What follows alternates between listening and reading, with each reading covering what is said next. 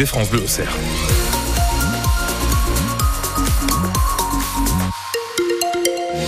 On va essayer de faire aussi précis au niveau de la météo, quoique ça va être instable aujourd'hui dans le ciel. En tout cas, la douceur est là de 11 à 12 ce matin et euh, jusqu'à même 13 degrés cet après-midi, avec globalement un ciel gris et quelques averses météo complètes juste après les informations. Bien sûr, votre journal de 7 heure est présenté par Pauline Boudier. Pauline, dans Lyon, la colère des agriculteurs ne faiblit pas. 150 agriculteurs iconés ont passé la nuit sur leurs tracteurs sur les autoroutes A6 et A19. Ils étaient hier le double à manifester. La mobilisation s'est déroulée alors dans le calme, mais certains échanges étaient un peu tendus. Par exemple, entre le président de la FNSEA, Arnaud Rousseau, et Jean-Marie céréalier dans le secteur de l'île-sur-Serein. Le sujet de tension en question, la réglementation autour des pesticides en France vis-à-vis des autres pays de l'Union européenne. Le diméthoate, c'est un produit qu'on n'aura plus en France. Oui, oui, pour, en Espagne, pour qu'on y a droit. Et puis on met, on met ça sur les cerises. Les cerises qui sont sur les étalages. Le diméthoate, c'est interdit en France. Pourquoi qu'en Espagne, ils ont le droit Non, mais On est dans l'Europe pour Dieu. Mais c'est ce qu'on dénonce toute la journée. On Je met plus de bien. produits hectares. On est à 0,075 de ce qu'on fait, on met un petit peu plus. Ce que je veux te dire, c'est qu'il y a aussi une partie des Français qui est très attentif à ça parce qu'ils ne comprennent pas nos contraintes.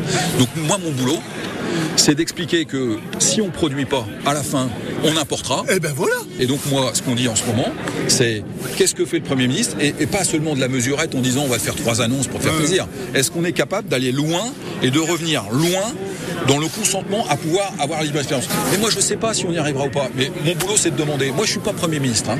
Le gouvernement doit annoncer aujourd'hui de nouvelles mesures pour répondre à ces revendications avant que le mouvement ne s'amplifie encore. Et la réponse du gouvernement face à la colère des agriculteurs. Pauline, on en parle ce matin avec notre invité. Le député iconé de la majorité André Villiers sera avec nous juste après le journal de 8 heures.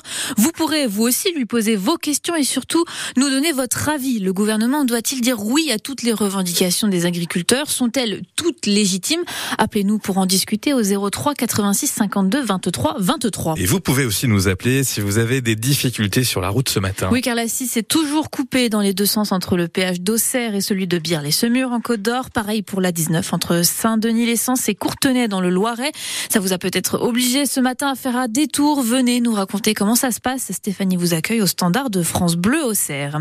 La loi immigration sera-t-elle promulguée aujourd'hui? Le gouvernement souhaite appliquer certaines mesures dès ce week-end et donc appliquer cette loi rapidement après son passage par le Conseil constitutionnel. Les sages ont retenu 40% du texte, c'est-à-dire la partie voulue par le gouvernement. Les partis d'opposition, eux, dénoncent soit une censure ou au contraire une loi trop liberticide.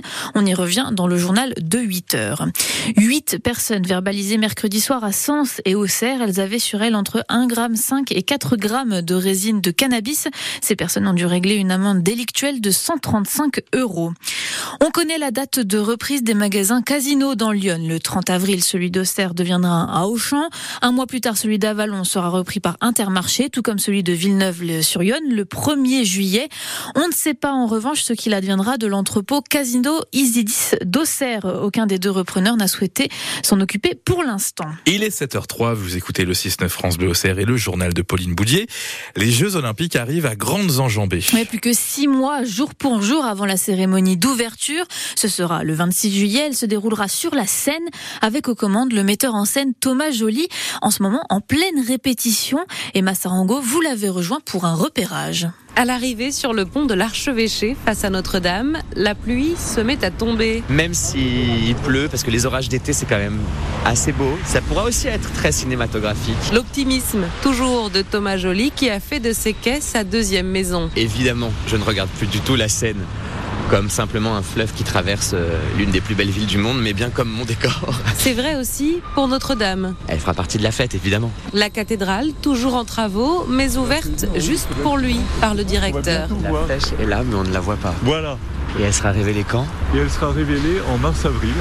Je pourrais même presque devenir guide, je crois, aujourd'hui, à Paris. Notre-Dame et les grands classiques sont évidemment des incontournables, mais n'imaginez pas pour autant une frise chronologique jalonnée de stéréotypes français. La France n'est pas ceci ou cela. Euh, la France n'est pas qu'un type de gastronomie. La France n'est pas qu'un type d'art. Que chacun se sente représenté ce soir-là, parce que c'est comme une photographie qu'on envoie au monde entier de qui on est finalement. Une photographie sur laquelle 250 personnes travaillent en ce moment au quotidien. Et Thomas Joly, lui, n'a plus qu'une crainte. Ce serait d'être trop épuisé pour pas profiter ce soir-là. En fait, en réalité, c'est ça. Ce serait dommage, en effet, de louper ce spectacle inédit. Trois heures de cérémonie sur 6 km, le tout évidemment sur des bateaux. Alors dans Lyon, la fête commencera dès le 11 juillet avec le passage de la flamme. Le nom des porteurs tombe au goutte à goutte. Il y aura par exemple Giroud ou encore le coureur Abel El Badawi. Les Bleus du handball jouent leur demi-finale cet après-midi. Invaincus pour l'instant dans 7 euros, ils affrontent la Suède à 17h45. Objectif bien sûr, aller en finale. La Bourgogne fête le saint patron des vignerons ce week-end. Oui, c'est la Saint-Vincent tournante à Moret-Saint-Denis et Chambol-Musiniste en Côte d'Or. C'est la 80e édition et une institution pour les vignerons, comme chez les Lignées.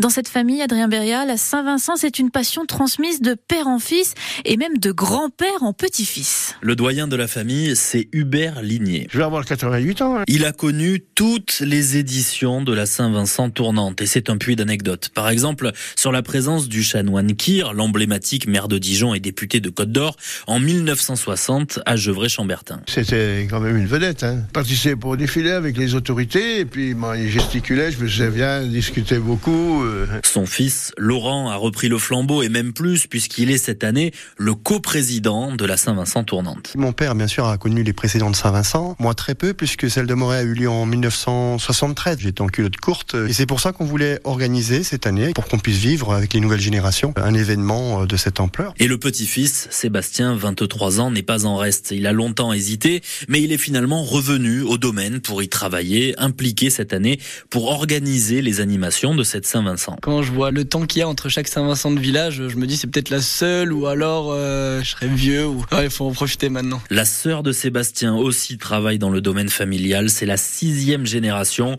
La lignée des lignées est bien partie pour perdurer à la tête du domaine de Moret-Saint-Denis.